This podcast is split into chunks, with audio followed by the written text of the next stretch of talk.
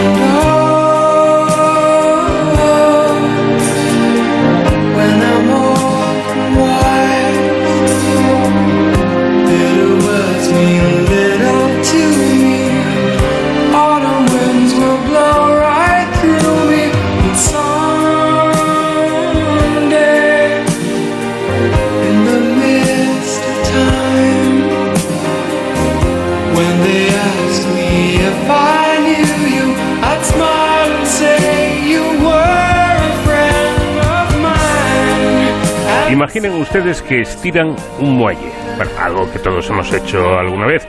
Esto lo que hace es que eh, movamos el, muelle de su posición de reposo.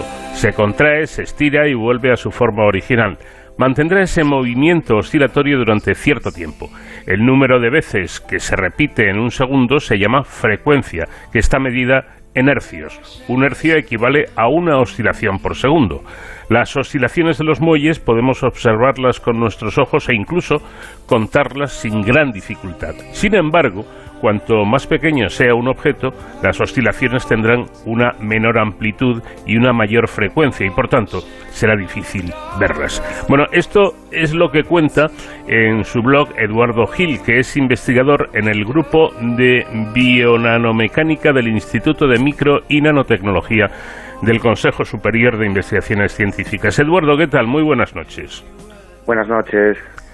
Bueno, como señalas, esto es como cuando las cuerdas de una guitarra, eh, cada, cada nota hace que se produzca un tipo de vibración y eso hace que los sonidos sean diferentes, ¿no es así?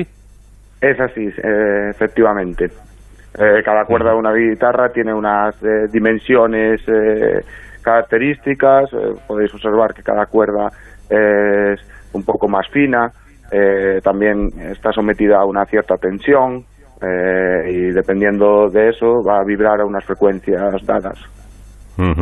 Por ejemplo, la nota La3 vibra a 440 hercios, es decir, se comprime y expande 440 veces por segundo. Por tanto, sería imposible observarlo a, simple vista, pero en este caso lo observamos por el oído y así eh, somos capaces ¿no? de, de distinguir, los, por ejemplo, los sonidos graves de los agudos. Así es, cuando, bueno, realmente el movimiento, cuando tocas la cuerda de una guitarra, sí que puedes observar cómo ésta se mueve. Lo que ah. es imposible es saber eh, cuánto de rápido, a qué, a qué frecuencia está vibrando simplemente con, la, con el sentido de la vista. Pero sí que escuchamos un sonido característico que viene dado por esa frecuencia de vibración. Ahora verán la importancia de escuchar eh, esos sonidos que equivale a, poder ver pero entre comillas, con el oído, eh, ese número de vibraciones por segundo.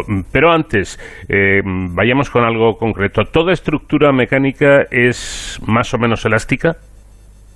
Mm, bueno, hay ciertas estructuras que son más viscosas o más elásticas, pero, pero sí, o sea, es, así los sólidos, los sólidos rígidos eh, tienen más propiedades, eh, son más elásticos en cierta medida y ya pues no sé cosas como la plastilina son más viscosas y esas estructuras sí que no vibran con una frecuencia tan bien definida. y dices que escuchando las frecuencias de las vibraciones de un objeto podemos inferir sus propiedades físicas. ¿Esto es así? Eh, exacto, eso es lo que tratamos de hacer en el laboratorio. Eh, cuando escuchamos, cuando detectamos las vibraciones de un objeto, estas frecuencias a las que oscilan el objeto vienen determinadas por su morfología y por sus propiedades elásticas, o incluso por su masa también. Entonces, a través de estas vibraciones podemos inferir eh, estas propiedades mecánicas y estas propiedades morfológicas. Bueno, como todo el mundo sabe, los virus y las bacterias tienen un tamaño eh, diminuto, microscópico, y, pero además, además de esto vibran, ¿no? Tanto los virus como las bacterias. Sí, esto es lo que hemos eh, demostrado. Eh, bueno, que primero que vibran y que somos capaces de detectar estas vibraciones, lo hemos hecho con bacterias y ahora lo queremos hacer con virus. Las bacterias tienen una forma característica, un tamaño característico, Sí que es cierto que las bacterias son eh, seres vivos, tienen un, ciclo de vida dada, nacen, crecen, se reproducen. Eh, entonces, durante estos ciclos de vida eh, van cambiando su forma y, por lo tanto, irían cambiando sus frecuencias de, resonancia. En cambio, un virus sí que tiene una forma más determinada a lo largo de todo su ciclo vital, si podemos llamar ciclo vital a un virus. Bueno, este dato realmente me ha impresionado y es que las bacterias suelen tener un tamaño en torno a las micras. Una micra es una millonésima parte de un, de un metro. Vibran además a frecuencias de cientos de millones de hercios, es decir, cientos de millones de oscilaciones por segundo con una amplitud extremadamente pequeña, en torno al tamaño de un átomo. Eh, como digo, me ha impresionado el, el dato y desde luego cuesta imaginarlo, Eduardo.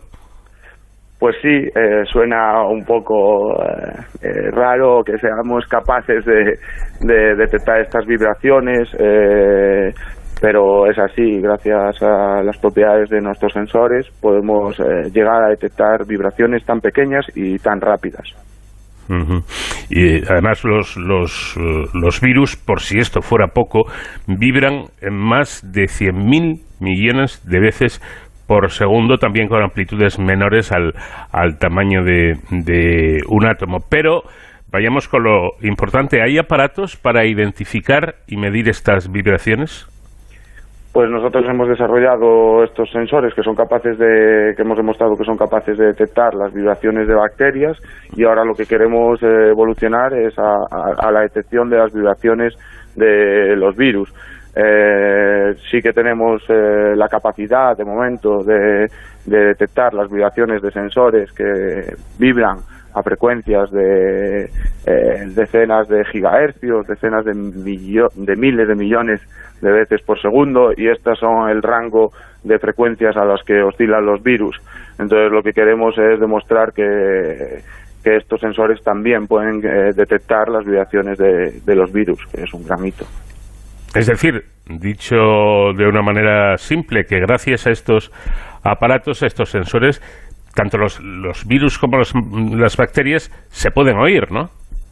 Sí, es eso. En cierta medida estamos escuchando eh, su sonido y, este sonido, en el caso de los virus, va a ser muy característico de cada uno de los virus que queramos detectar y, por tanto, mediante escuchando su sonido podemos identificar eh, de qué virus se trata y qué virus está provocando una determinada infección. Interesante escuchar eh, estas diminutas entidades nos da nos aporta esta información de, poder detectar qué virus o qué o qué tipo de bacteria eh, es nuestro claro este es el problema Eduardo nuestro organismo está lleno de virus y de bacterias escuchándolos podríamos distinguir por así decirlo, los buenos de los malos, de los infecciosos? Sí, ese es el objetivo. Eh, diseñaremos sensores que sean eh, en cierta medida más eh, específicos para escuchar los virus que sean nocivos para nuestro organismo y así detectar su, su presencia. Y, entre otras cosas, eh, esta tecnología de nanosensores reduciría el coste del diagnóstico, ¿no? Lo, haría más sencillo, además. Bueno, eh, sencillo depende de cómo se mire, pero eh, lo, que haría, o sea, actualmente un problema que existe en el diagnóstico clínico de enfermedades infecciosas es que los médicos tienen que decidir hacer test para, para, eh, para virus específicos o bacterias específicas que ellos sospechan que son los que están causando la infección. Entonces, esto lleva un tiempo, o sea, dependiendo de los síntomas que tiene el paciente o de los lugares a los que haya viajado recientemente, puede eh, inferir eh, o deducir qué, virus o qué bacteria está causando esa infección y hacer pruebas específicas acerca si, de si ese virus o esa bacteria se encuentra en su organismo. Lo que ocurre es que en muchas ocasiones eh, no consiguen, no aciertan a la primera y esto ahora mismo los, los test que existen actualmente pues tardan dos o tres días en saberse eh, si el resultado es positivo o negativo. Y en el caso de que sea positivo pues eh, eh, está bien, ya saben qué, virus está causando, pero es que en muchas ocasiones el resultado es negativo y tienen que volver a probar, a buscar otro virus, otra bacteria que pueda estar causando esa infección. Y durante todo este tiempo, que puede ser semanas, el, el paciente no está eh, recibiendo un tratamiento específico, lo cual supone un gran problema para su salud y también para la salud global de la humanidad. Por, eh, de hecho, muchas veces tienen que recetar antibióticos eh, genéricos que crean resistencias a las bacterias y eso se sabe que es uno de los mayores problemas que vamos a enfrentar en los, en los próximos años. Es un asunto importante porque efectivamente se reduciría la espera diagnóstica, lo cual de por sí ya tiene su interés y, los pacientes recibirían el tratamiento adecuado eh, lo antes posible, en el, en el mínimo tiempo imprescindible. Pero es que además, eh, eh, según comentan en el blog, esta investigación va más allá y se podría extender la tecnología a otras entidades biológicas como proteínas o como células humanas y, aplicarla, por ejemplo, a la detección temprana del cáncer, ¿no? Exacto, ahora mismo de hecho eh, ya estamos trabajando en la, en la detección de, de, células y de las vibraciones de células e intentar eh, ver si, si, las resonancias eh, mecánicas, los sonidos que emiten estas células eh, son diferentes de una célula sana una célula cancerígena y lo cual sería muy muy importante para la detección temprana del cáncer. Por cierto, y no sé si es posible transmitirlo sin, sin escucharlo, pero ¿Cómo suena un virus o una, una bacteria? ¿A qué se parece el sonido? bueno, el sonido, eh, nosotros, el, ser humano, eh, no detecta, no podría escuchar estos sonidos. Mm. O sea, nosotros tenemos unas ciertas frecuencias que, puede, eh, que podemos detectar mediante con nuestro oído. Pues los animales detectan normalmente frecuencias mayores, sonidos más agudos, pero realmente eh, esto está mucho más allá en unos eh, rangos de frecuencias que están muy muy por encima de lo que podemos detectar. Así que sonaría muy muy agudo pero en un agudo eh, imperceptible para el ser humano. Qué limitados somos los humanos no Sí, sí, hay muchas cosas que no, no se pueden ver ni escuchar. No llegamos, no llegamos a, a ello. bueno, tenemos tecnología para hacer eso. Eso sí, eso sí. Afortunadamente tecnología y talento también, ¿eh? para poder acercarnos a estas cosas, incluso conocerlas. Para, para terminar, eh, ¿en qué momento se encuentra la, la investigación y para cuándo podría estar disponible esta, esta técnica? Bueno, esto ha sido un descubrimiento eh, muy pionero, digamos.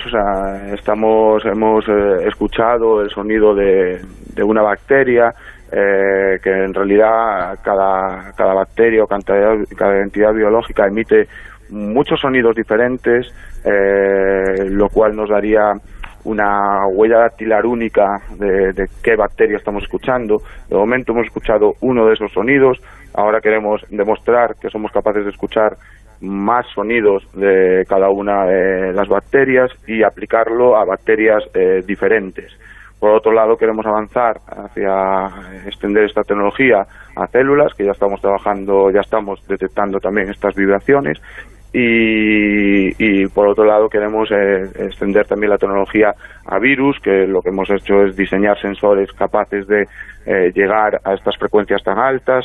Hemos demostrado que estos sensores son capaces de llegar a estas eh, frecuencias tan altas y lo que queremos ahora es demostrar que somos capaces de escuchar estos virus y una vez que hayamos escuchado un virus, pues escuchar muchos virus diferentes y demostrar que, que el sonido de estos virus puede identificarlos de manera eh, única. Bueno, pues realmente es sorprendente, pero casi, bueno, casi no, hablamos de una realidad, el poder escuchar el sonido que emiten estas eh, diminutas entidades como son virus y bacterias eh, vibrando y produciendo unas vibraciones realmente extraordinarias. Eduardo Gil, investigador en el grupo de bionanomecánica del Instituto de Micro y Nanotecnología del CSIC, gracias por habernos atendido y enhorabuena por ese trabajo. Gracias a vosotros. Muchas gracias. Vamos de cero al infinito en onda cero.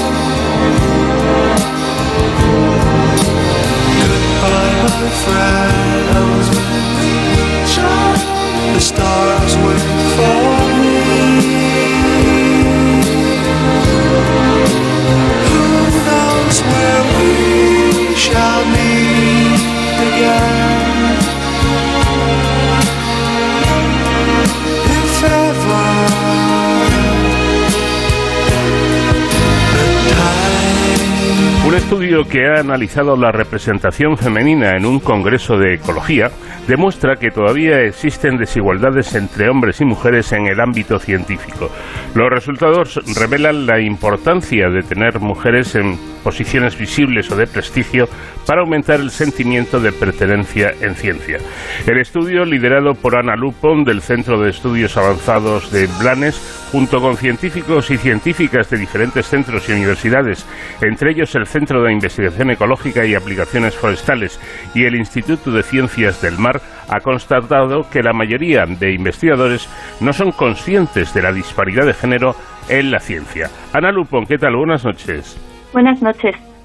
Bueno, para la elaboración de este estudio se ha analizado la representación femenina en el primer Congreso de la Sociedad Ibérica de Ecología celebrado en Barcelona en, el año 2019. ¿Por qué, ¿Por qué la elección de este Congreso para, para fijarse en él y hacer el estudio? Pues mira, las razones principales fueron dos. La primera es porque era el primer congreso que se hacía a nivel nacional de ecología y formaba parte de distintas asociaciones anteriores, así que era un buen momento para poder informar y ver cómo realmente no todas las personas que viven en la península ibérica se comportan desde una visión de género. Y el mm. segundo motivo fue porque esta asociación es muy nueva. Entonces, si podíamos analizar y determinar bien las causas que había esta disparidad de género, podemos actuar sobre ellas sin tener todo ese legado típico ¿no? que tienes de es que toda la vida se ha hecho así. Y por eso lo, elegimos. Por eso la elección de este Congreso. Bueno, el estudio asegura que a pesar de las recientes políticas encaradas a reducir esas desigualdades entre, entre hombres y mujeres en, en el mundo científico, los sesgos de género siguen siendo evidentes. Eh, entonces, eh, ¿qué es lo que ocurre? ¿Que estas políticas no son las adecuadas? ¿No funcionan? ¿Qué ocurre? Pues en parte es porque estas políticas a lo mejor no son suficientes y porque también, ¿no? Queramos o no, tenemos un legado social que, que acarreamos, ¿no? Durante toda nuestra vida y que cuesta cambiar, ¿no? Todos estos hábitos se tienen que entrenar para cambiar. Entonces, por ejemplo, cosas de las que pasan es que normalmente tendemos a, a invitar, ¿no? A personas que son más parecidas a nosotros. Entonces, si las personas que invitan son hombres, seguramente será más probable que inviten a otro hombre. Y así es como se va alimentando ¿no? estas disparidades. Bueno, hasta el punto de que, según el estudio, eh, tienen más poder de convocatorias en, sus eh, conferencias y, exposiciones los hombres que las mujeres. Van eh, más, más científicos y científicas a escuchar esas palabras si las dice un hombre que si las dice una mujer. Sí, este resultado de hecho nos chocó un poco, ¿no? Porque cuando tú les preguntabas a las personas, eh, ellas no eran conscientes de que hacían eso. Ellas decían que iban a las charlas en función de si les interesaba el tema o no. Pero la verdad es que charlas que eran de una misma temática siempre tendían a tener más personas que asistían los hombres que las mujeres. Resulta desde luego curioso. Hay mm, sesgo mm, por sexo en el mundo científico, pero ¿de ellos son conscientes tantos, tanto las mujeres como los hombres de, de la ciencia? Pues la verdad es que este fue otro de los resultados ¿no? que nos chocó un poco, porque en realidad sí que eran un poco más conscientes las mujeres, pero la mayoría de los participantes de la encuesta no eran conscientes de este sesgo. O sea, al final solo un 30% de las mujeres nos dijeron que sí, que existía este sesgo, y un 20% de los hombres. Así que en realidad, ¿no? Parte del problema es que no es un sesgo que es tan inconsciente, ¿no? No lo hacemos a propósito. Y entonces ese es uno de los problemas más grandes que hay, que hasta que no lo ves que tienes este sesgo, ¿no? No lo puedes corregir.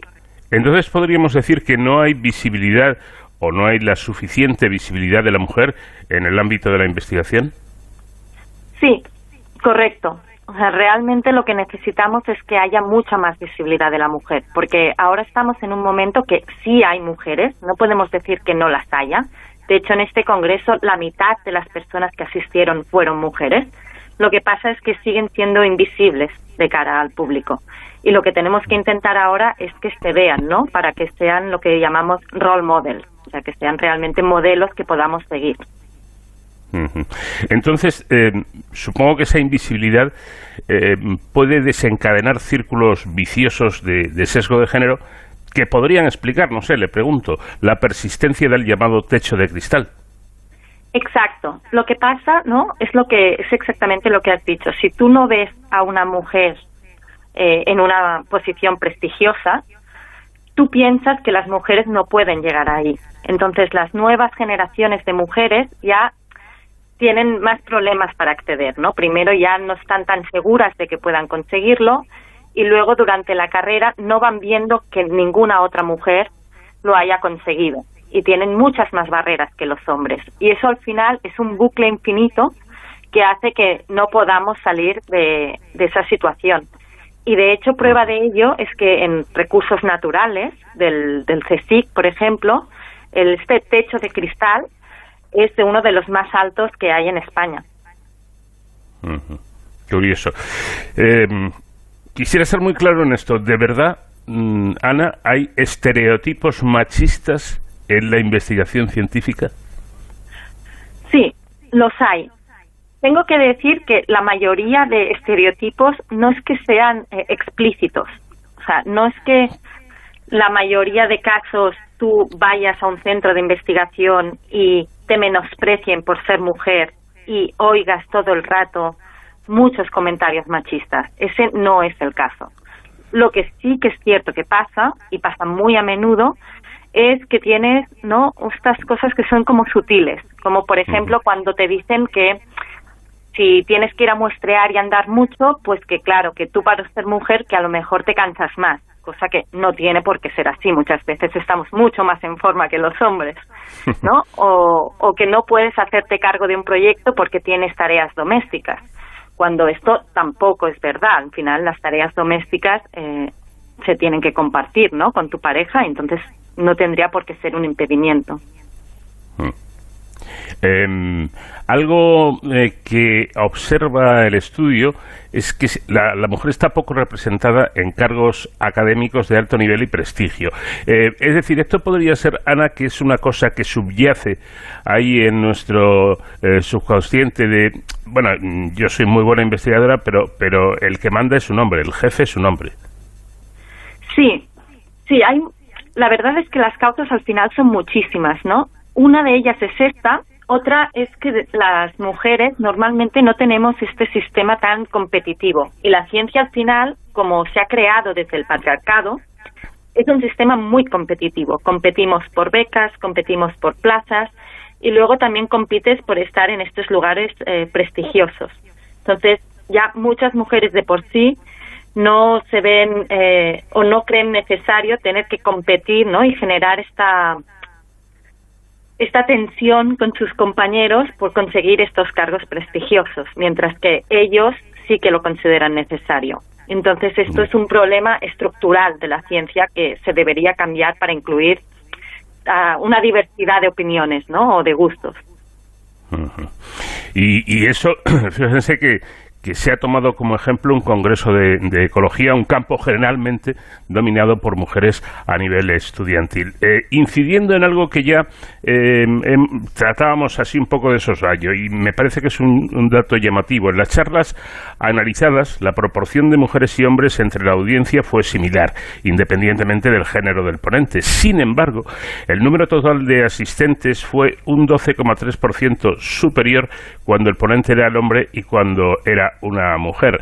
Eh, era lo que decíamos, parece como si el científico, el, el, hombre, tuviera más poder de convocatoria que la científica. Pero esto significa que también la mujer contribuye a este dato.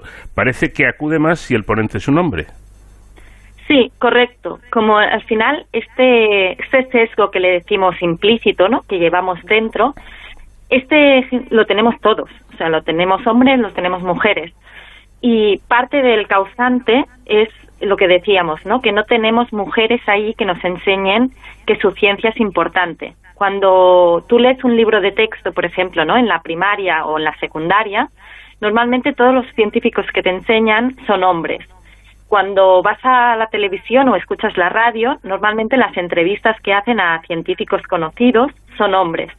Y eso al final también nos genera, ¿no? Que cuando tú vayas a un congreso, el nombre del hombre te suene mucho más y tenga mucha más buena fama que el nombre de la mujer. Y por tanto, cuando tú tienes que elegir a qué charla ir, siempre eliges la del hombre, ¿no? La del nombre conocido.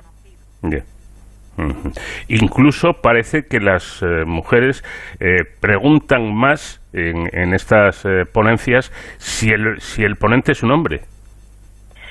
bueno, de hecho, no, aquí fue como sí que recibieron más preguntas los hombres, pero en realidad lo que se vio es que cuando el ponente o el moderador, digamos, de la charla era un hombre, normalmente las preguntas sí que eran más de los hombres. En cambio, con el, cuando el ponente o el moderador era una mujer, las mujeres se animaban más a preguntar. El número total de preguntas no era más alto, pero sí que las mujeres preguntaban más, tenían más este sentimiento de, de que era más familiar, ¿no? De que se sentían más representadas.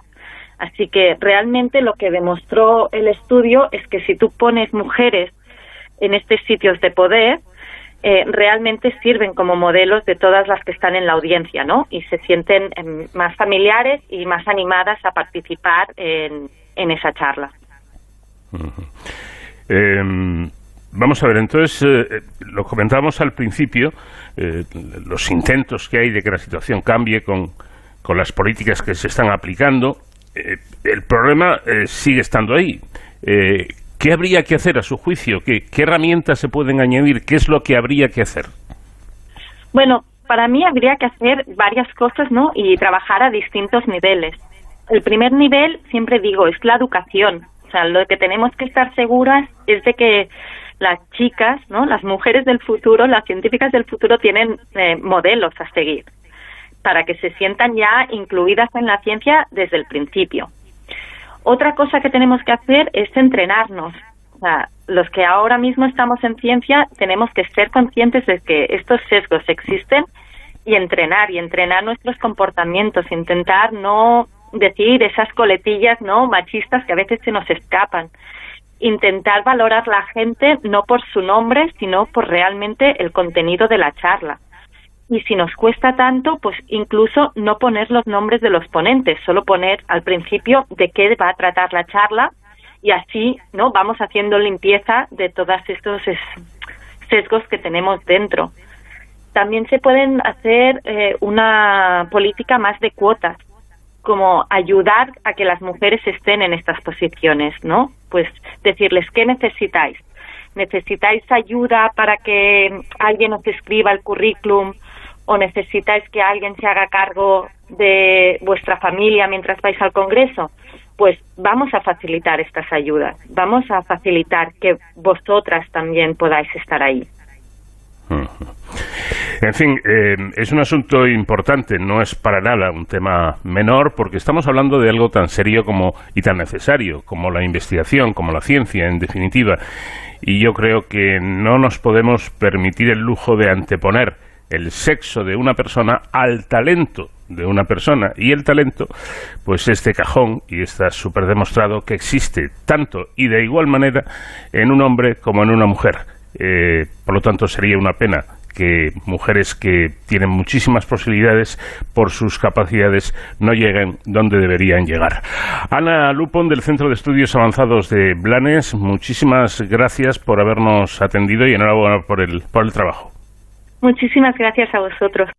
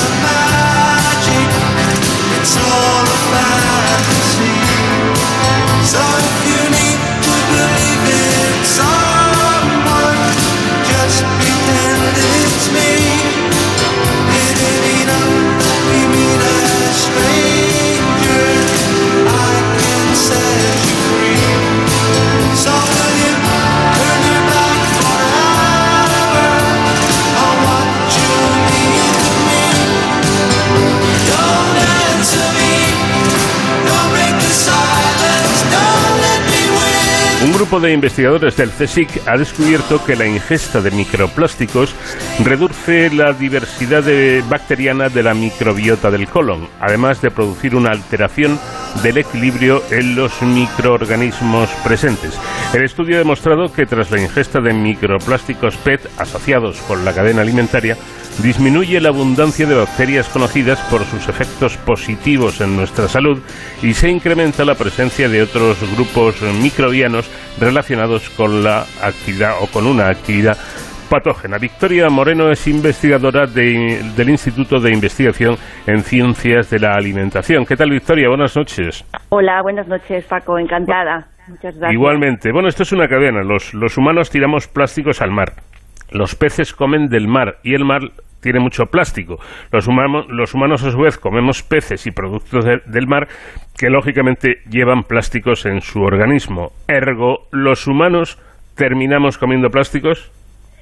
Así, así parece. Eh, las evidencias eh, que hay, las más recientes, eh, indican efectivamente que los, los, plásticos y los microplásticos, las formas micrométricas de, de los plásticos, entran en la cadena trófica eh, fundamentalmente lo que más ha estudiado es el medio marino, pero también se sabe que están en, el medio terrestre, en numerosos, eh, en el medio natural, en definitiva. Mm. Y bueno, pues a partir de, los, eh, sobre todo como dices, animales y, alimentos que proceden del medio marino, pero también mm. en el proceso de alimentos en general, en, bebidas envasadas, y en otros alimentos que durante la cadena alimentaria conllevan contacto con, con estas partículas, eh, pues de forma involuntaria, eh, podríamos decir, entran, entran en nuestra alimentación. Y además creo que los tiene, lo tienen ustedes calculado, de qué cantidades de plástico estamos hablando. Eh, bueno, no solo nosotros, hay, hay numerosos trabajos de investigación que han podido ya estimar, nunca podemos decir cuantificar porque todavía son estimaciones, eh, qué cantidades de estos eh, productos, de estas partículas, se encuentran en distintos tipos de alimentos, desde el agua envasada, que es lo que más se ha estudiado, el medio marino, como decía, pero también otros alimentos, incluso puede haberlos en, en frutas, verduras que han tenido contacto en, en, el procesado o también, por ejemplo, en la sal, se, han estudiado. Y a través de esta cuantificación, esta estimación, mejor dicho, que se hace en estos alimentos, pues eh, eh, y, sabiendo las recomendaciones eh, de alimentación de los mismos, se pueden hacer unas ingestas eh, que se estiman que cada persona pues podía incluso consumir gramos de estos microplásticos a la semana a través de, la alimentación. también hay otras vías de, contacto, no solamente son los alimentos, esto, esto quería insistir porque es importante. generalmente, mm, además de, la ingestión, estas partículas entran en nuestro organismo eh, por el aire, vía inhalación, que es una, una fuente también de preocupación. Es decir, que el plástico podría llegarnos a través de la ingesta de peces, por ejemplo, eh, por inhalación, como usted está señalando, incluso en, en, productos que van envasados en plástico, como puede ser agua, zumos o fruta incluso, ¿no? Sí, sí, sí, o sea, los, los productos que tienen un contacto más directo eh, con estos, estos eh, componentes durante la cadena alimentaria parece que, son los que más posibilidades tienen de una mayor abundancia de, estos microplásticos.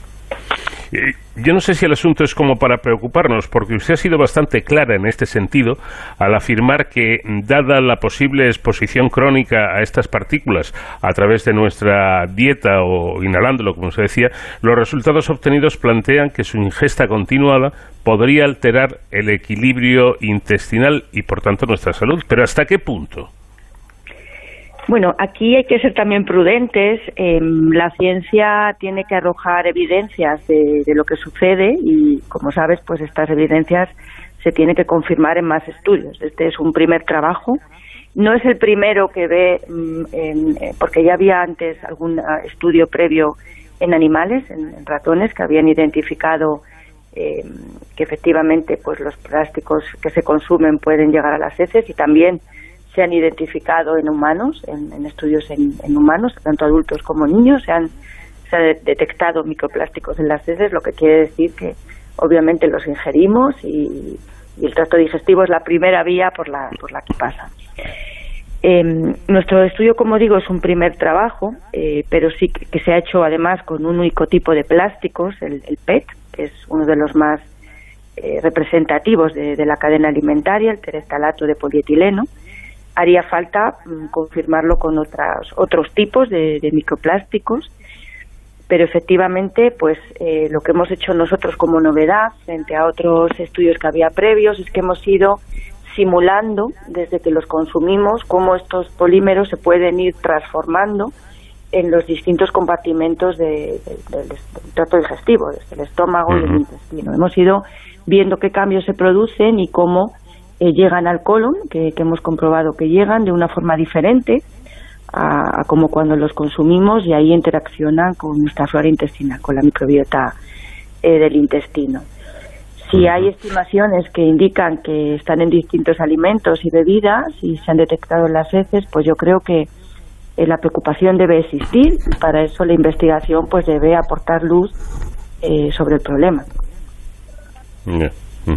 Claro, es importante, necesario incluso, ¿no? Conocer el destino en nuestro organismo de estos uh, materiales que están además muy, muy presentes en nuestro día a día. Supongo eh, supongo yo, Victoria, que tampoco se trata de decir, oiga, no beba usted nunca más agua mineral en una botella de plástico, o no coma usted pescado, sino que quizá hay que estar al tanto, y sobre todo ustedes los científicos, para que esa ingesta de, microplásticos disminuya y a posible casi que desaparezcan. Eh, ahí quiero también insistir en lo que tú dices. Hay que tener prudencia. ¿no? Por supuesto que este artículo, como otros muchos que se están produciendo, eh, no van a, a, sugerir en ningún caso que se dejen de consumir estos alimentos, porque, insisto, es una vía parcial de, entrada de estos eh, productos en nuestro organismo. La mayoría de los microplásticos se generan eh, pues en el lavado de la ropa, por ejemplo, también, de, los textiles, de, etcétera. Pero sí que es importante que sepamos eh, cómo pueden afectarnos para poner medidas y sobre todo pues para que haya una vigilancia mayor. estos, estos trabajos deben existir. Eh, todavía no tenemos, insisto, una estimación clara de eh, cuántos de estos microplásticos hace falta para que haya un efecto, o no lo tenemos, ni de cuánta agua o cuántos eh, productos o cantidad de pescado, por ejemplo, no la hay, no, no la hay en ningún caso, pero sí que está claro que estos trabajos que son muy nuevos y es un, es un tema que se está empezando, la investigación estoy convencida de que dará tendrá un futuro pues amplio ¿no? en, aportación de datos pues tienen que existir para que, conozcamos eh, qué sucede. Claro. Eh, precisamente es, eh, es importante que ahora mismo, ahora mismo ustedes están estudiando si estos microplásticos pueden permanecer en el cuerpo humano y acumularse potencialmente en algunos órganos y tejidos, ¿no? Efectivamente, sí, ese es el otro, el otro gran hándicap. si pueden llegar al, al tracto digestivo, y además si se, si se demuestra de alguna manera que hay una biotransformación, o sea que se pueden incluso tras, biotransformar o biodegradar en moléculas más pequeñitas, pues no se puede descartar que, puedan entrar en algunos de muchos de nuestros órganos y tejidos, incluso eh, pasar barreras, eh, pero como digo aquí todavía hay muy pocos datos y, y yo sería muy muy muy prudente en este sentido. Hay, hay que comprobarlo y hay que ver efectivamente con, qué dosis, eh, qué tamaños, etcétera. Bueno, para desarrollar esta investigación, el equipo interdisciplinar del CSIC ha diseñado un protocolo de simulación de la ingesta y digestión de microplásticos en condiciones fisiológicas. Cuéntenos cómo es este protocolo. Sí, bueno, aquí también me gustaría destacar el valor interdisciplinar. Nosotros en nuestro laboratorio trabajamos en, somos especialistas en comprender eh, como los componentes de los alimentos o componentes en contacto con los alimentos, como pueden ser los, los plásticos o los microplásticos, afectan a nuestra salud, pero además han participado investigadores que tienen una experiencia mucho mayor que nosotros en, en estos polímeros, en caracterizar estos polímeros y sobre todo en estudiarlos en, en fluidos biológicos complejos, ¿no? como pueden ser las heces o, u otros fluidos. El, procedimiento que, hemos desarrollado pues eh, utiliza un digestor eh, artificial, un, equipamiento que es español, de tecnología española, también em, que ha sido fruto de, la investigación en nuestro centro y que lo que te permite es monitorizar eh, cómo estos, estas moléculas, una vez que las consumimos, pueden ir transformándose paso a paso, como decía, tramo a tramo. También permite mm. alojar eh, la flora intestinal de forma eh, similar o, fisiológica como, como pasa en nuestro intestino y de esta manera pues nos permite estudiar cantidades realistas de microplásticos tal y como los consumimos en la alimentación y ver lo que ocurre eh, de forma como digo realista o en condiciones muy próximas a las que suceden en nuestro intestino. Eh, como hemos comentado, el asunto mm, evidentemente no es, no es para que nadie se alarme, pero sí tiene bastante importancia. De hecho, existe, Victoria, un proyecto europeo sobre el estudio de los efectos de los micro y nanoplásticos en la salud humana. ¿De qué se trata exactamente? Efectivamente, ahora mismo hay varios proyectos europeos, no es el único, es una línea, como decía, que está empezando y que tiene mucho interés, obviamente, para la población pero también para las, administraciones, los organismos reguladores. Y este proyecto en el cual participa el CSIC, varios grupos del CSIC, en, un consorcio internacional, pues pretende, eh, el objetivo concreto es entender eh, todo esto que estamos explicando, ¿no? Entender eh, no solo los microplásticos, sino incluso partículas más pequeñas, como los nanoplásticos, qué pasa cuando los ingerimos, qué pasa cuando entran en nuestro organismo por inhalación, por contacto con textiles, eh, etcétera, ver cómo se transforma, no solo a nivel digestivo, sino también cómo pueden llegar a nuestras células, a nuestros órganos, y para eso pues el consorcio científico está va a desarrollar, ha empezado a desarrollar ya porque el proyecto eh, va, va, a hacer ahora un año, en el mes de abril que, se puso en marcha, distintas metodologías muy avanzadas y muy complejas y difíciles eh, porque no hay casi hay poco eh, de, partida y hay muy pocos estudios de partida para eh, poder entender, como digo, esta, estas transformaciones, estos cambios complejos en el organismo. Hay desde especialistas en, la caracterización, en la implantación de métodos de análisis, eh, para estas partículas, que, todavía no hay unos métodos eh, que están, pues, podemos decir que estén bien, em, que sean extrapolables y que estén bien validados a nivel internacional. Y también se quieren poner en marcha pues distintos modelos de, de, las condiciones humanas, vaya, para, para su estudio. Es un proyecto pues Victoria Moreno, investigadora y que espero que bueno pues que aporte aporte mucho en este campo. Victoria Moreno, investigadora del Instituto de Investigación en Ciencias de la Alimentación del CSIC, gracias por habernos atendido y enhorabuena por su trabajo. Muchísimas gracias a vosotros por interesaros y por darme la oportunidad. Gracias.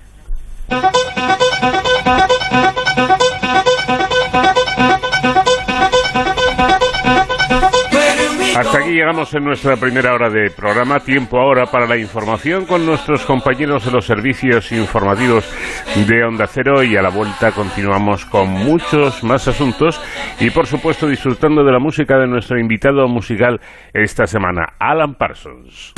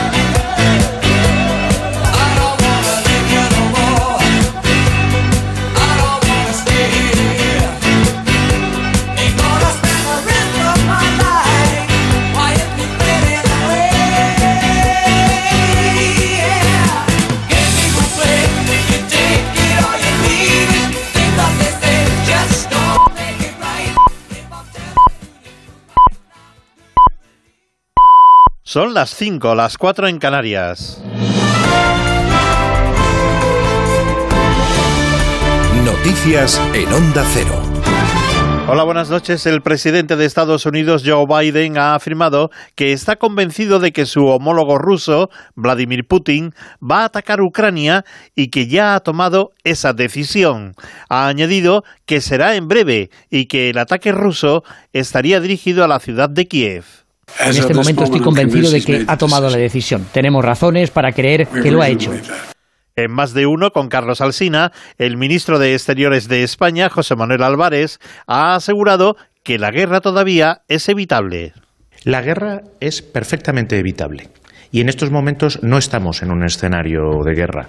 Como le indicaba, ese tipo de escaramuzas o esos tiros de morteros, disparos, eh, vienen ocurriendo desde hace mucho tiempo en esta zona eh, del Donbass.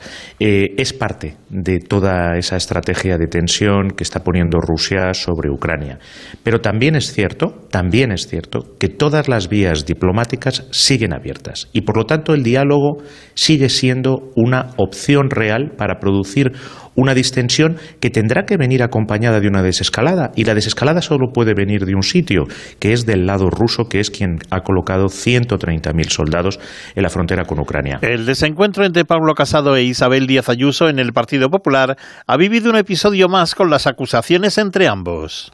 Si a mí hoy mismo me dice, mi hermano me ha dicho que lo que cobró es esta cantidad en concepto de este trabajo, entonces podremos ver si se ha cometido o una irregularidad o una falta de ejemplaridad. Todo lo que está pidiendo el presidente de mi partido es que yo demuestre mi inocencia y esto es lo más doloroso de todo. No van a poder demostrar que nadie de mi gobierno ni yo teníamos conocimiento o no ni de esta empresa ni mucho menos de lo que hace mi hermano. Aunque ambos reconocen el daño que se le está haciendo al partido. Lamento mucho todo lo que está pasando y soy muy consciente del daño que esto hace a la imagen del partido. Probablemente haya gente que no quiere lo mejor ni para mí ni mucho menos para él. No sé quién le ha trasladado información, quiero pensar que le están engañando. Los varones del partido no quieren tomar parte por ninguno, pero piden que este problema se arregle rápido, como ha asegurado Alberto Núñez Feijo. Este problema que hemos creado ayer tiene que tener una resolución rápida y no una resolución de meses, sino una resolución de días, porque no tenemos derecho a faltar a nuestro compromiso. Y nuestro compromiso no es dedicar a los problemas internos del partido nuestras energías. Nuestro compromiso es solventar problemas, no crearlos. Les contamos ahora que se ha aprobado la Ley de Bienestar y Protección Animal. Lo cuenta Jorge Infer. Se trata, tal y como ha explicado la ministra Ione Belarra, de la primera ley estatal en materia de protección animal. Uno de los cambios que introduce esta norma es la prohibición de sacrificar animales de compañía si estos están sanos, algo que únicamente se podría hacer en caso de que sea necesario por motivos de salud pública o eutanásicos. Otro aspecto novedoso es la obligación de realizar un curso formativo previo a la tenencia de perros. También que solo se comercialicen los peces para terminar con la venta del resto de animales en las tiendas de mascotas. En paralelo, la ministra de Derechos Sociales anuncia una reforma del Código Penal para que los animales no se utilicen para coaccionar a las víctimas de violencia de género los maltratadores eh, de muchas mujeres utilizan a los animales para causar, para coaccionarles, para amenazarles y también para causar aún más sufrimiento a las víctimas de violencia machista. Con esta reforma vamos a endurecer las penas de estos maltratadores, que son maltratadores de mujeres y maltratadores de animales. La violencia instrumental, a partir de ahora, la violencia ejercida a través de los animales va a ser un agravante. Uno de los objetivos de esta ley es luchar contra el abandono animal. Belarra asegura que en nuestro país se abandonan cerca de 300.000 animales al año, una cifra que se traduce en 800 al día. Las noticias vuelven a la sintonía de Onda Cero cuando sean las 6, las 5 en Canarias. Pero recuerden que pueden repasar toda la actualidad informativa en nuestra página ondacero.es. Síguenos por internet en ondacero.es.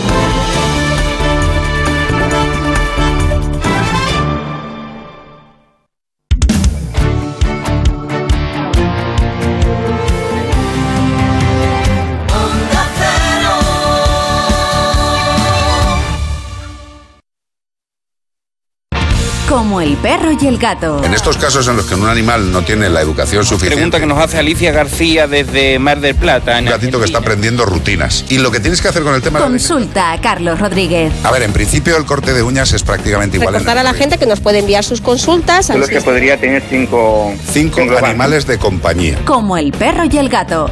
Sábados a las 3 de la tarde, domingos a las 2 y media y siempre que quieras en la app y en la web de Onda Cero.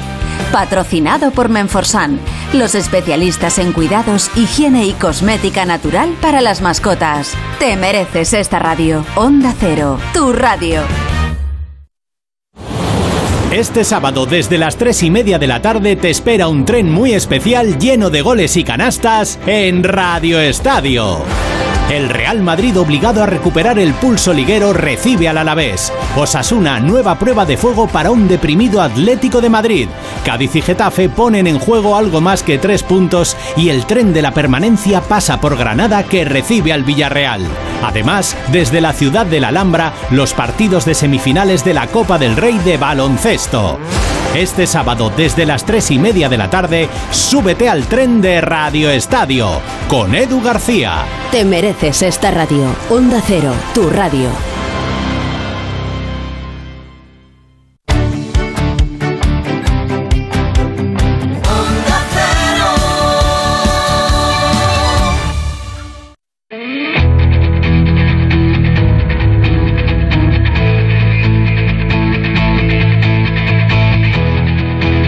En Onda Cero, de cero al infinito.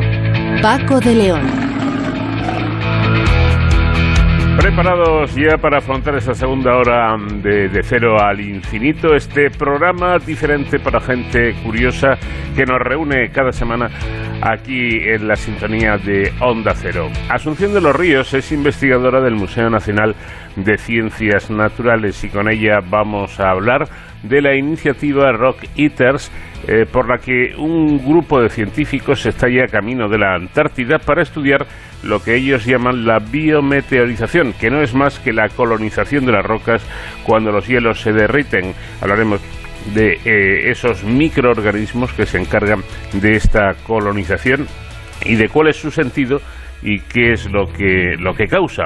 Vamos a hablar también con Manuel López Linares, profesor de Relaciones Internacionales de la Universidad Pontificia de Comillas, porque la reina Isabel II del Reino Unido, a sus 95 años de edad, ha cumplido 70 años en el trono, 70 años como, como monarca. ¿Cómo ha sido su reinado? ¿Cuáles han sido sus hitos? ¿Cuál será su legado? Y sobre todo, ¿cómo será su sucesión? Eh, y con Sonsoles Sánchez Reyes, hoy conoceremos la historia del náufrago más famoso de la historia, Robinson Crusoe. Todo ello en los próximos minutos y siempre aquí, en la sintonía de Onda Cero.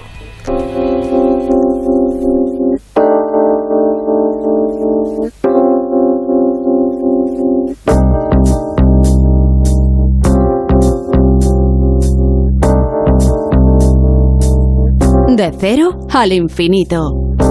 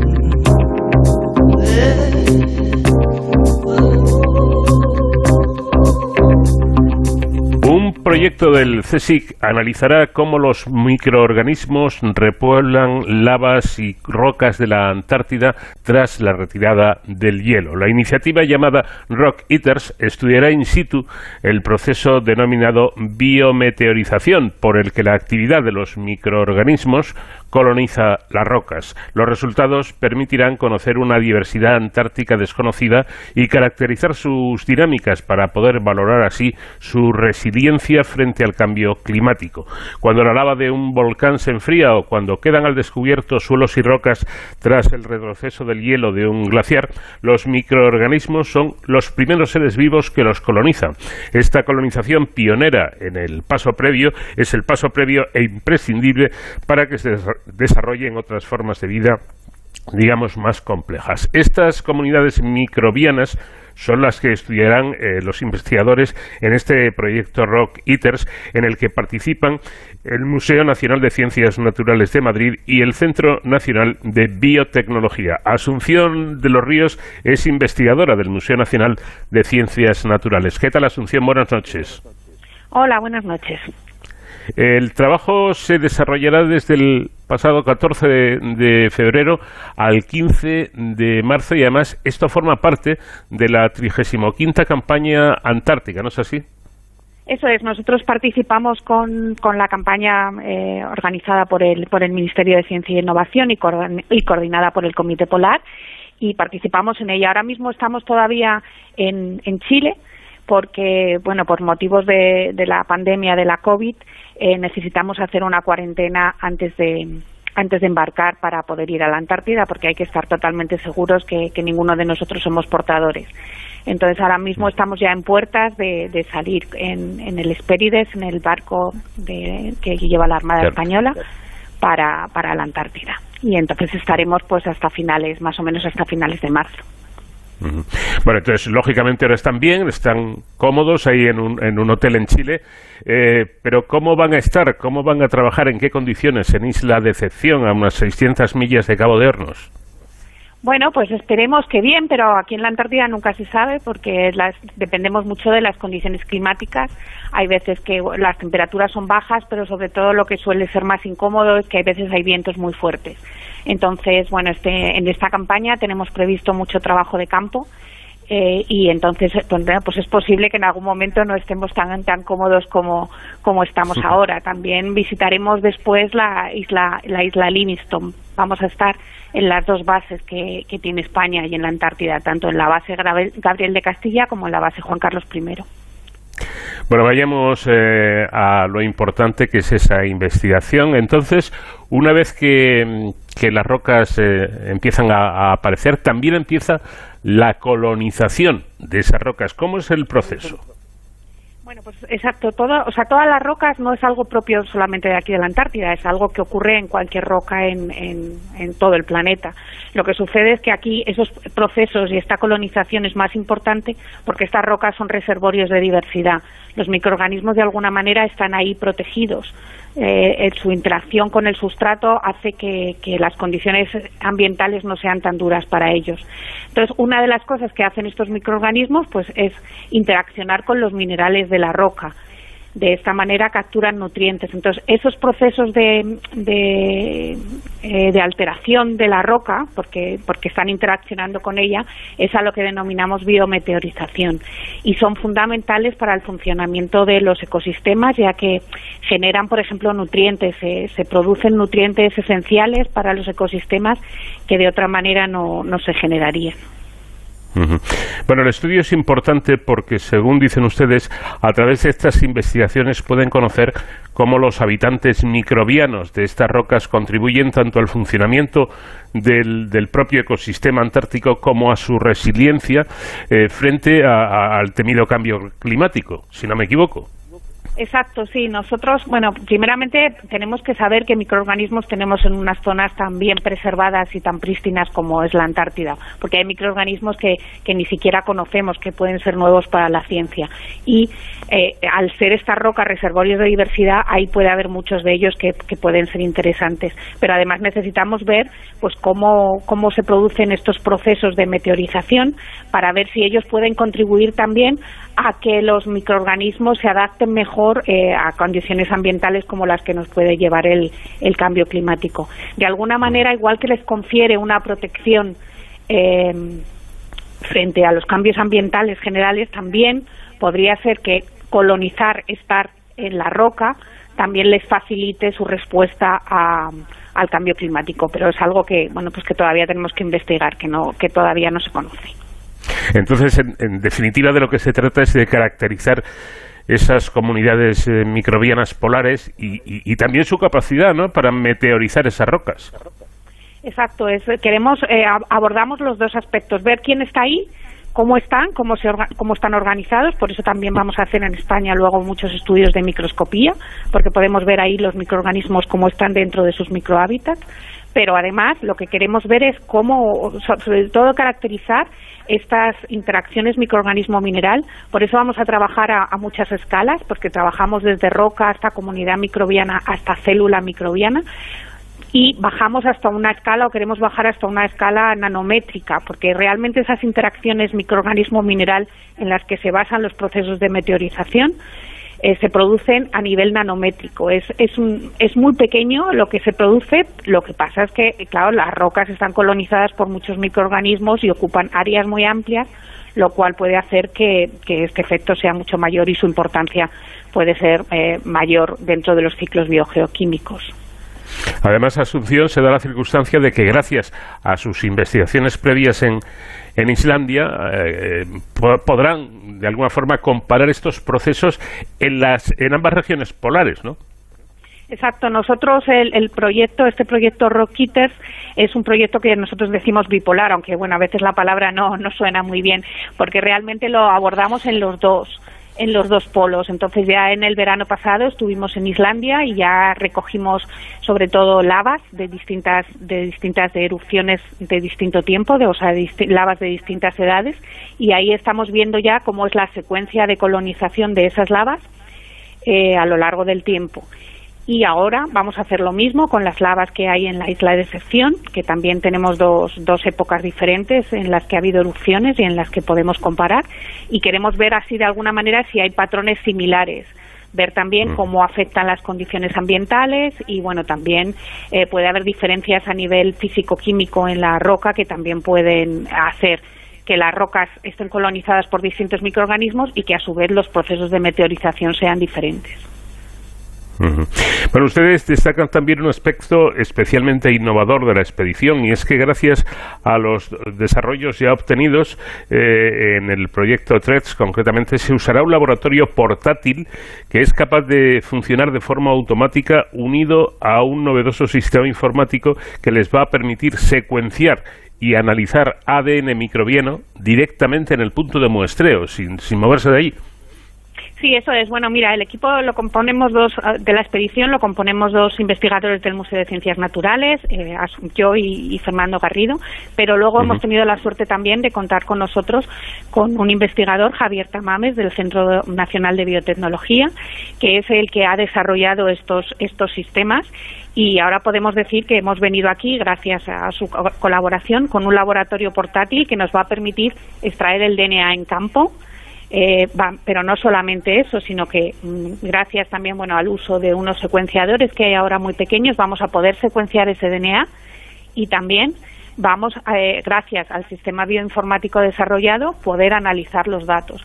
Es decir, en horas vamos a poder saber que, no solamente qué microorganismos tenemos ahí, sino que además como vamos a hacer estudios de metagenómica, vamos a saber también qué funciones pueden tener esos microorganismos, algunas de las cuales seguro van a estar relacionadas con esos procesos de meteorización. Esto es muy importante porque normalmente, bueno, cuando vienes a un ambiente extremo como este, pues tú tienes que recoger las muestras, luego vuelves a España y en el laboratorio analizas y hay veces que dices, pues vaya, no he cogido la muestra que era más interesante o he cogido poca de esto que era más importante. Pero aquí, en este caso, como vamos a obtener información en horas, nos va a permitir diseñar un muestreo mucho más mucho más eficiente, porque vamos a localizar primero cuáles son los puntos de mayor interés y así vamos a poder luego recolectar las muestras que seguiremos estudiando en, en España con estas técnicas y también con, con, otro grupo de técnicas que vamos a combinar como microscopía, espectroscopía, distintas técnicas, pero ya sabiendo que ese material es idóneo para, para hacerlo. Entonces esto es algo muy novedoso que, que hasta lo que nosotros sabemos en, en este tipo de material no, no, se ha, no se ha realizado todavía. Bueno, pues muy interesante. Dicen además ustedes que las características de esta eh, investigación, tanto por su carácter innovador como por la ubicación e interés de los sistemas a estudiar, eh, proporcionarán mm, resultados novedosos y de gran importancia para entender el funcionamiento del ecosistema antártico y contribuir a su conservación. Porque entiendo, Asunción, que fundamentalmente se trata de eso, de preservar ese, ese hábitat, esos hielos en, en, lucha con el calentamiento del, del planeta. Exacto, o sea, nosotros, bueno, eh, lo que nosotros queremos es contribuir a, a conservar sobre todo a conservar la diversidad que hay que hay en estas zonas como, como en la Antártida. Es una diversidad desconocida. Una de las cosas novedosas también de este proyecto es que muy posiblemente vamos a encontrar microorganismos que tengamos que describir porque sean nuevos para la ciencia, que no se conocen. Ya, hay, ya están apareciendo cosas nuevas en sedimentos, en aguas, en suelos, pero las rocas han sido mucho menos estudiadas, con lo cual es muy posible que encontremos ahí microorganismos eh, pues, pues nuevos, nuevos y, y que pueden tener funciones específicas que, que, no solamente van a ser importantes para lo que ocurre aquí, sino también para lo que puede ocurrir en otras partes del planeta. Entonces, queremos conservarlo, pero para conservarlo previamente tenemos que conocerlo y tenemos que entender cómo, cómo funciona. Si no, es, es muy difícil hacer medidas que, que, que vayan en, en, camino de su conservación. Y por último, seguro que hay ahora mismo, Asunción, oyentes interesados que dirán, ¿cómo me gustaría seguir algún tipo de señal en, en directo de cómo van los trabajos? ¿Se puede hacer a través de Internet? Sí, bueno, nosotros hemos creado un, un, un, blog que es un blog es proceso para, para esta para esta expedición que, que se llama Expedition Rock Eaters y, y, ahí se puede ir, vamos a ir subiendo noticias. Ahora ya tenemos información sobre lo que es el proyecto y también, bueno, cómo son las fases iniciales, pero posteriormente vamos a ir subiendo noticias, bueno, pues cada vez que tengamos algo novedoso, sobre todo, pues cuando embarquemos, cuando empecemos a hacer esos experimentos de campo en los cuales bueno vamos a vamos a hacer por primera vez esas aislación, esos aislamientos de ADN y todo eso cuando vayamos a puntos específicos a recoger muestreos también vamos a ir informando además de bueno también un poco lo que es la vida diaria y cómo es la investigación allí porque yo creo que también muchas veces a la gente también le interesa saber qué vamos a investigar pero también le interesa saber cómo, cómo estamos viviendo allí y cuál es nuestra experiencia. Entonces, será un poco mixto. Eso, eso siempre resulta curioso y seguro que, que, interesante. Pues ya lo saben nuestros oyentes que lo pueden seguir en, en directo a través del blog eh, Rock Eaters. Eh, Asunción de los Ríos, investigadora del Museo Nacional de Ciencias Naturales. Eh, muchísimas gracias por habernos atendido y estaremos muy atentos a ver cómo van esos trabajos. Que tengan mucha suerte. Vale, muchísimas gracias a vosotros por su interés y he estado encantada de, de participar en este programa. Vamos de cero al infinito en Onda Cero. Paco de León.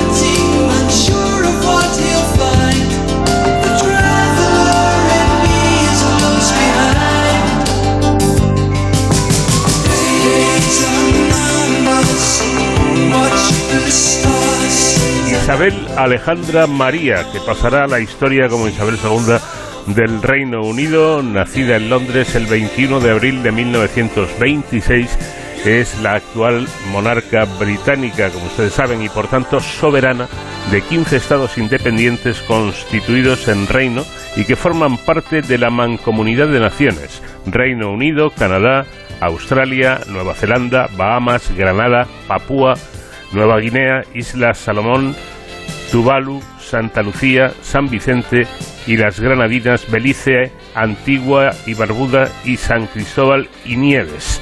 Isabel II ha cumplido 70 años en el trono y a sus 95 años de edad se convierte en la gobernante más longeva del mundo. Manuel, y de ello vamos a hablar naturalmente, Manuel López Linares es profesor de Relaciones Internacionales de la Universidad Pontificia de Comillas. Profesor, buenas noches. Hola, buenas noches. ¿Cómo ha sido su mandato históricamente, el mandato de Isabel II? Bueno, el mandato de Isabel II ha sido tan, tan largo que ha tenido diversas etapas, ¿no? Mm, podríamos hablar de, de ellas, podríamos dividirlas en, en al menos eh, dos o tres grandes fases, ¿no? Su, su coronación en 1952 pasa por un periodo en el que ella eh, lo que quiere es conocer a los británicos más de cerca y a aquellos ciudadanos de los territorios que has mencionado antes, donde ella también es jefa de Estado. Mm, digamos que a partir de los años 80, 90, eh, la institución que ella representa entra en un periodo de eh, mayor crisis, ¿no? en una especie de bache, podríamos decir. Y luego ya a partir de el nuevo siglo, el siglo XXI, eh, ella remonta en popularidad y la situación se estabiliza eh, bastante en cuanto a su relación con, con los británicos. sí, podríamos decir, Manuel, que pocas veces una misma persona acumula tanto poder, ¿no? Porque ella es, es eh, reina, es jefa de Estado, es jefa de la Iglesia y es jefa del ejército. O sea, ya más no se puede tener, ¿no? Sí y no, porque al fin y al cabo ella tiene un poder fuertemente simbólico con mucha autoritas, es cierto, pero no tanta potestas. Es decir, ella tiene una gran influencia, pero poder normativo, una capacidad ejecutiva, em, no la tiene tanto porque al fin y al cabo ella juega un papel muy similar al de cualquier otro monarca en una monarquía parlamentaria europea de la actualidad. Entonces, sí son muchos territorios, son eh, muchos ciudadanos del mundo, mm, pero al fin y al cabo su papel está fuertemente limitado desde el punto de vista normativo y ejecutivo. Es decir, que más boato y europel que otra cosa. Sí, fundamentalmente. Y como digo, en sus mejores momentos, pues una fuerte, digamos, eh, autoritas, una fuerte influencia. Eh, en el mundo, pero siempre dentro de, una diplomacia bastante silenciosa, porque ella tiene que guardar la neutralidad. Su papel es muy similar al, en, ese sentido, al de incluso, como acabo de comentar, al del rey de España, y todo debe ser, digamos, entre, entre, entre bambalinas. Ella ha, aceptado la entrada de su país, mm, el Estado que representa en la Unión Europea, en el año 75 eh, y, y, luego, pues tiempo después, ha tenido que aceptar algo que muchos creen, pero no, se sabe con total certeza, que no le ha gustado, como es la salida. Entonces, pues sí, realmente ella tiene, tiene poder mm, aparente, pero muy limitado. Eh, mm, bueno, todos sabemos más acerca de Isabel II debido a esa famosa serie de de televisión que, según he leído, parece que está bastante bien hecha y bastante bien documentada. En, en, la serie, por lo menos, aparece como una mujer o una reina tan profesional que es capaz de cualquier cosa eh, por, por, defender eh, la corona. En, en, la vida real esto ha sido así. Isabel II ha antepuesto eh, su reinado a cualquier otra cosa. Pues eh, esa impresión ha dado siempre que esa, esa obligación heredada de sus mayores, de sus, de sus antepasados y directamente también de su padre, em, eh, ella la ha asumido al 100%. Su, su tío, por ejemplo, mm, solamente reinó unos pocos meses porque no interiorizó y tiene una actitud completamente distinta, pero ella es el reverso de esa moneda, de, de lo que representó en su momento eh, su tío Eduardo, ¿no? Ella, ella ha hecho exactamente lo contrario, que es eh, pues lo que acabas de mencionar, renunciar a todo lo que se podía interponer en su papel eh, como defensora de los intereses de los ciudadanos del Reino Unido. Se fía de la sucesión, quiero decir, eh, 70 años de reinado, 95 años de, de edad eh, y parece que no se, ha, no se ha planteado nunca lo que hizo eh, nuestro rey emérito, abdicar en, en, su hijo. ¿No se fía Isabel II de, de su heredero, del príncipe de Gales? Bueno, yo creo que ella es perfectamente consciente de que eh, esos momentos difíciles de la corona en los 80 y sobre todo los 90 tienen bastante que ver con el comportamiento de su propio hijo, toda la crisis de, de toda la información que salió, lo querida que, que lo querida que era mmm, la, la duquesa de Gales, la, princesa, la princesa Lady, Lady Di, mmm, eh, la actitud antes de casarse durante su matrimonio y también después de su propio hijo, el príncipe Carlos, eh, todo esto ha sido parte muy importante de la erosión de la figura de la propia reina. Eh, por, por pues entre otras razones por, por, por, asociación y porque ella tampoco podía hacer mucho más y entonces los, los ciudadanos digamos que asociaban y vinculaban la actitud del hijo en la madre.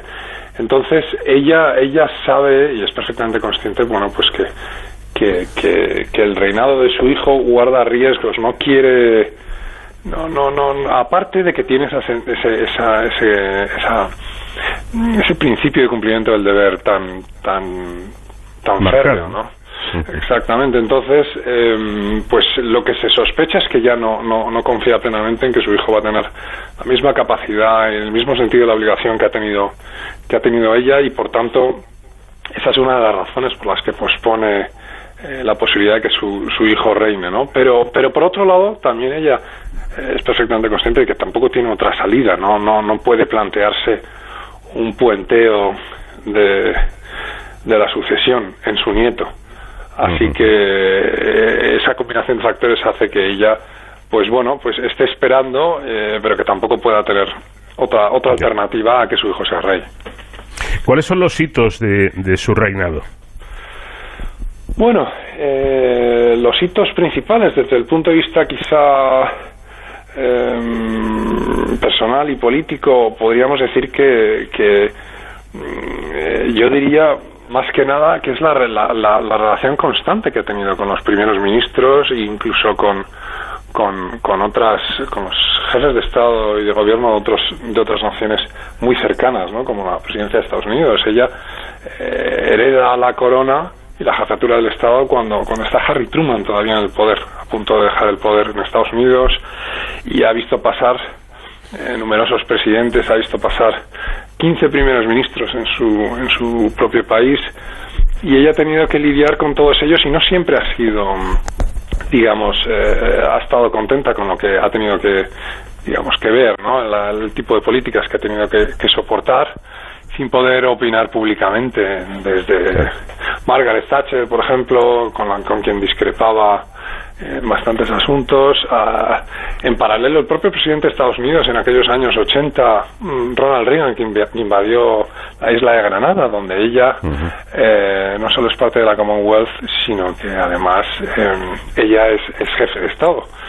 Eh, esa invasión tuvo lugar sin, sin siquiera haberle comentado antes a la reina Isabel, ¿no? Entonces, eh, ella todo esto lo ha soportado con, con, como digo, pues, pues sin poder hacer declaraciones públicamente. Entonces, los, los hitos principales yo diría que son, eh, después de estos, de estos años 80, eh, los años 90 en los que, eh, sobre todo por, por los problemas con, de su hijo y de su matrimonio, la percepción de la corona en general, ¿no? que va degenerando porque por lo que se va publicando acerca de sus finanzas, no pagaba impuestos, etcétera, etcétera. Y yo diría que el hito principal es que ella se deja asesorar por el primer ministro Tony Blair, que, que ve que está que la reina está rodeada de, de mucha gente con una visión, digamos, muy un poco anticuada de lo que debe ser su papel y llega el momento en que tiene que, que comunicar, ¿no? Como el, el año en que, en que muere la princesa Diana de Gales, eh, ella, ella se había mantenido en silencio durante varios días, casi una semana, y, y eso, digamos, el nuevo primer ministro lo cambia. Y, y a partir de entonces se puede decir que en esa comunicación en directo, en la que habla incluso de sus sentimientos de su admiración por su nuera, los sentimientos hacia sus nietos, la percepción empieza a cambiar eh, completamente, ¿no? Y se toma una serie de, de, de medidas y de cambios que yo creo que le ayudan a remontar a una situación como la actual, en la que tiene inmensa popularidad. Y como la, la, historia es tan importante en estos, en estos casos, ¿cómo pasará Isabel II a la historia? ¿Cuál será su legado? Pues yo creo que será el legado de una, de una persona que ha estado entregada en medio de muchas dificultades a cumplir su deber por el bien de la ciudadanía. Entonces se la, se la percibirá como alguien, digamos, que estuvo al pie del cañón durante tanto tiempo, con una capacidad de, de resistencia y de entrega pues muy fuertes y muy uh, muy sorprendentes y, y, y eso eso yo creo que es lo que va a quedar de ella no un, un digamos un grato sabor de boca para para la ciudadanía británica. Bueno, eh, eh, hablando de, de, Isabel II, de esta longevidad realmente extraordinaria, pero eh, por pura biología algún día esto esto terminará. Eh, su heredero sigue siendo el príncipe de Gales, para eso es príncipe de Gales, evidentemente, pero ¿podría haber un cambio? ¿Realmente el príncipe Carlos llegará a reinar? Pues, pues lo que se espera nadie sabe con certeza y sobre todo porque estas instituciones que tienen que ir adaptándose a los tiempos y a la realidad, pero lo que se espera a día de hoy es que es que sí, que, que la reina no abdique mientras pueda eh, mientras su salud le permita seguir con su papel como reina, pero que en el momento en que tenga que abdicar en el momento en que ella muera, el, el heredero va a ser eh, Carlos y ella, aunque su confianza a lo mejor no es uh, al 100%, ¿no? Y, y quizá ella preferiría a, a, su nieto en el cargo. Lo cierto mm. es que no va a poder evitarlo y, y eh, digamos, el movimiento que ha hecho hace poco para que se le trate de reina consorte a Camila Parker es precisamente eso, es, es, es transmitir algo del prestigio que ella tiene y de apoyo al matrimonio para que puedan cumplir su papel lo mejor posible. ¿no? Entonces, eh, lo previsible es que Carlos reine en un futuro no muy remoto. Uh. Bueno, Isabel II, una figura muy importante dentro de la historia de Europa y, y bueno, y del mundo, eh, indiscutiblemente, y veremos a ver cuál es ese futuro. Profesor Manuel López Linares, eh, muchísimas gracias por habernos atendido y por acercarnos a la figura de esta reina. Encantado, Paco.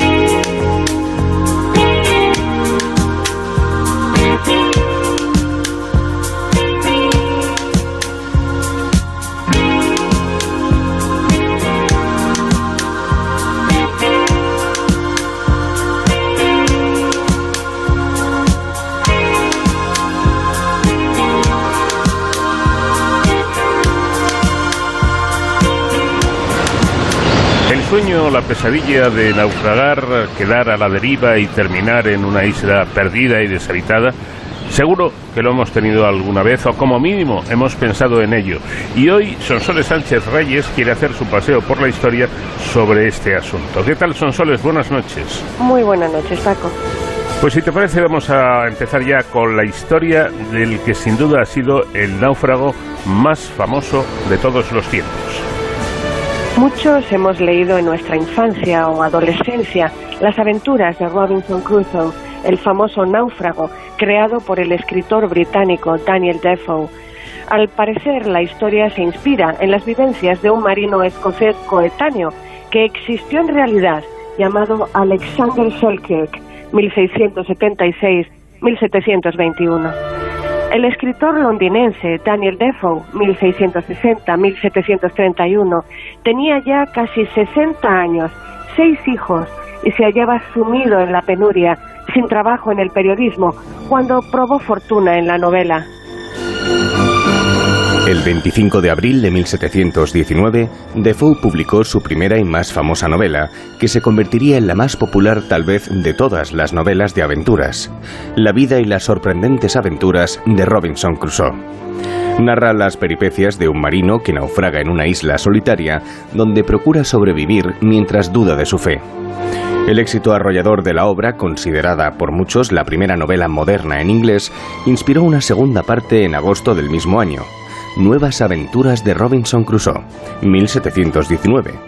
Y hubo una tercera entrega, Serias Reflexiones. Robinson Crusoe alcanzó ocho ediciones en un año, un prodigio editorial para la época, y hoy ha sido traducido a casi todos los idiomas, inspirando películas como la del cineasta francés Georges Méliès en 1902 o la del español Luis Buñuel en 1952. En los 12 años siguientes, Defoe escribió nueve obras, algunas autobiográficas, como Las aventuras del capitán Singleton en 1720, Diario del año de la peste en 1722 o Moll Flanders en 1722, una historia con tintes protofeministas, utopía en la sociedad británica del siglo XVIII, cuyas demandas en décadas posteriores darían paso a un feminismo más reivindicativo de 1724 es su última novela, Roxana, la amante afortunada. Aunque no las escribió con más intención que procurarse ganancias, todas se han convertido hoy en clásicos de la literatura universal. La historia de Robinson Crusoe tiene notables paralelismos con la de Alexander Selkirk.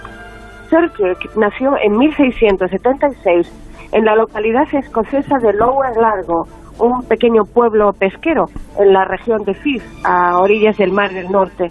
Era el séptimo hijo de un zapatero que a los 17 años tuvo que hacerse a la mar tras ser acusado de conducta inmoral durante una misa. En sus primeros años como marino, sirvió en barcos corsarios. Sus viajes lo llevaron hasta el Pacífico durante la Guerra de Sucesión Española entre 1701 y 1714 el 11 de septiembre de 1703, se unió a la expedición comandada por el capitán William Dampier, quien a veces actuaba como bucanero y corsario en la nave Cinq-Fours, capitaneada por el teniente Thomas Stradling, que transportaba en sus bodegas patentes de corso británicas que autorizaban al abordaje de naves enemigas.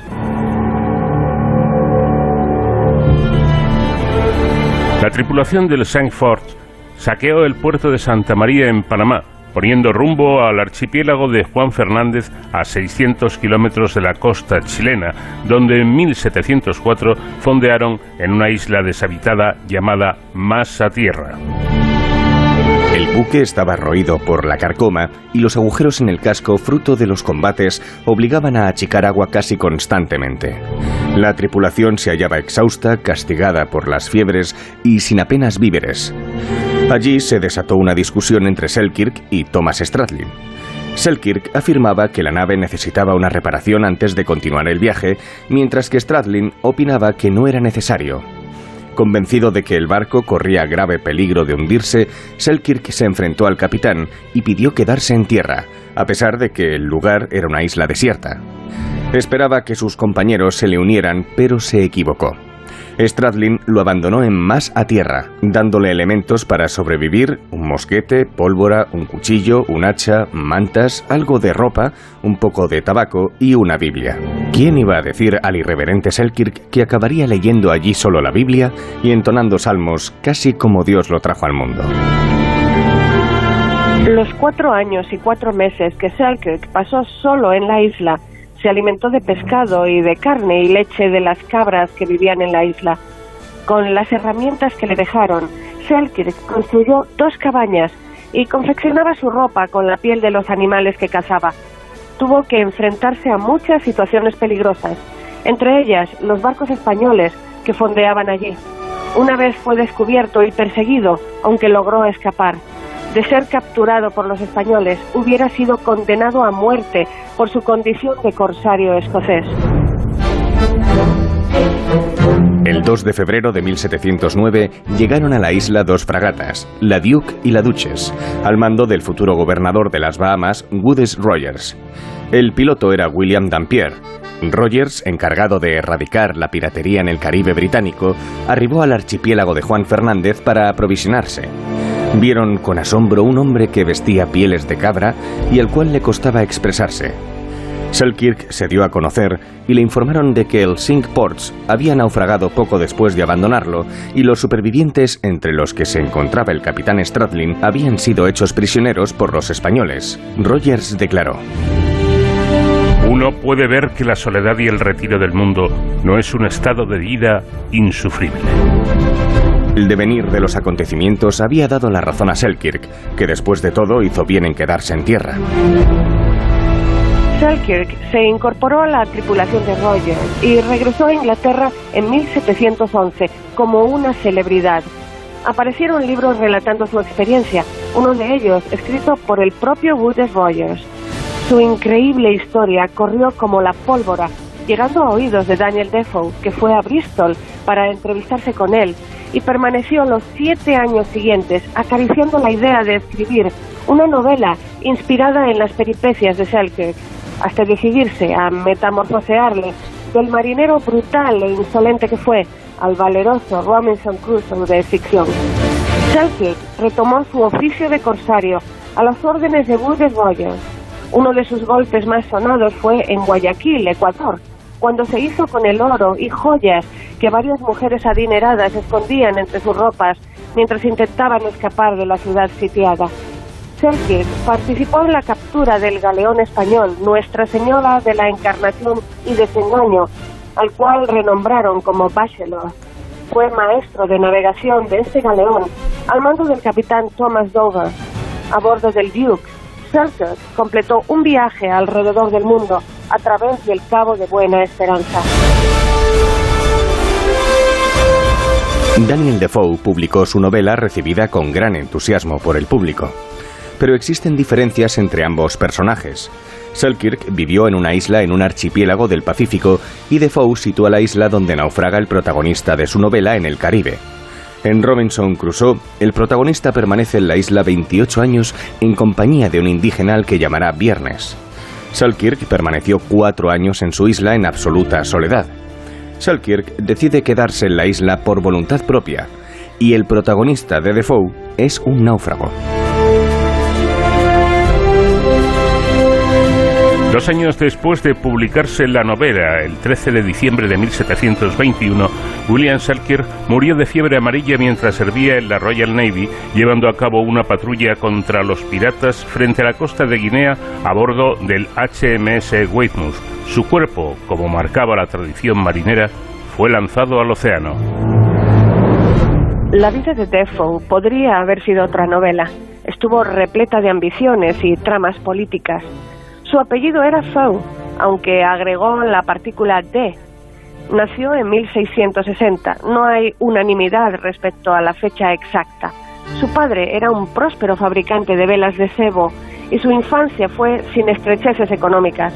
Su familia era presbiteriana, por eso no pudo estudiar en las universidades de Oxford o Cambridge, aunque en la academia del reverendo Charles Morton recibió una educación atípica y liberal para la época. Defoe dudó entre hacerse clérigo o seguir una de sus pasiones, el comercio. Su falta de fe lo decidió a vender medias, artículos de lana y rápidamente pasó a la venta de tabaco y vino. A finales de la década de 1680, Daniel Defoe había viajado por todo el país. Se había casado con Mary Chaffley, con la que tuvo ocho hijos, dos de los cuales no sobrevivieron, y había amasado una fortuna considerable. Pero en 1692, tras asegurar barcos durante la guerra con Francia por grandes sumas de dinero, algo muy arriesgado, adquirió una deuda de 17.000 libras, una fortuna equivalente hoy a casi medio millón de libras esterlinas, por lo que se declaró en bancarrota y entró en prisión. En 1685, Defoe apoyó al duque de Monmouth en su revuelta contra el rey católico Jacobo II, escribiendo panfletos incendiarios contra el monarca. Tras la derrota en la batalla de Sedgemoor, Defoe fue encarcelado, saliendo gracias a su amistad con el magistrado George Jeffreys. En 1702, de nuevo Defoe volvió a la cárcel tras otro panfleto titulado El camino más corto con los disidentes o Propuestas para el establecimiento de la Iglesia.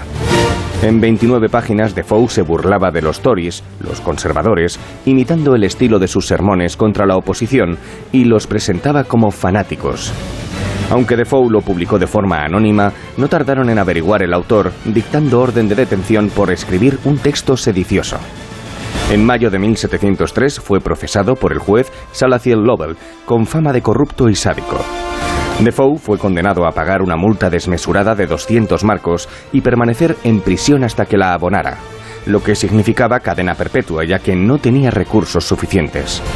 Además, el juez Lovell le impuso tres días en la picota, un castigo humillante. En la picota, el reo, además de soportar las molestias físicas de permanecer inmovilizado de cabeza, pies y manos en un lugar público, sufría las burlas de la gente que le arrojaban barro, fruta podrida, animales muertos, excrementos, incluso piedras, hiriendo al reo o a veces matándolo.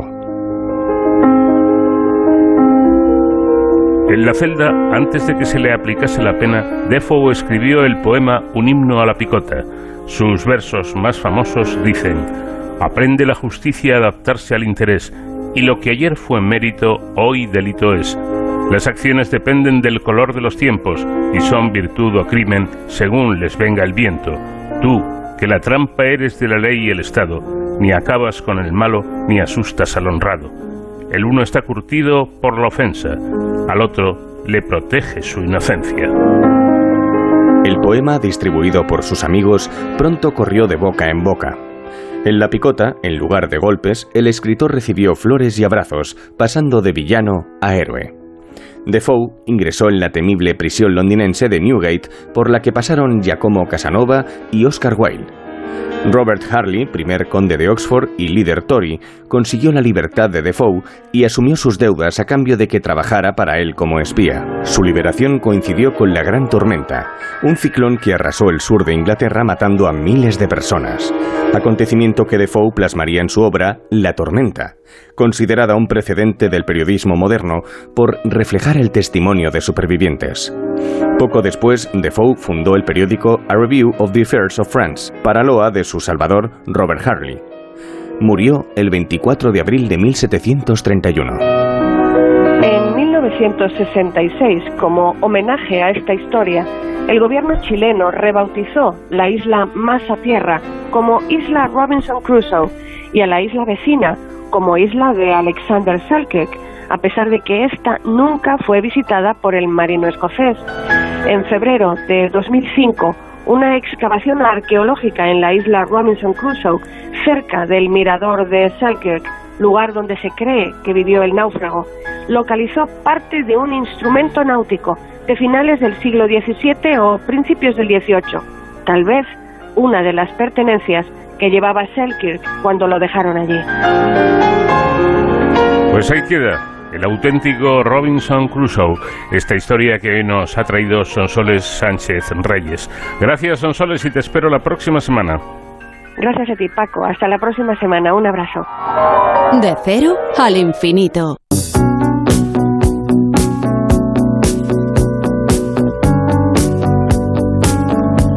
Una semana más hemos cubierto este trayecto, este vuelo por el conocimiento en la Enterprise de Onda Cero que pilota el comandante Nacho García. Nada más, nuestro tiempo termina, pero ya saben, volveremos la próxima semana y siempre nos pueden escuchar a través de Internet en el podcast del programa a la hora y el día que ustedes elijan. Encantado les habló Paco de León. Que pasen una muy buena semana.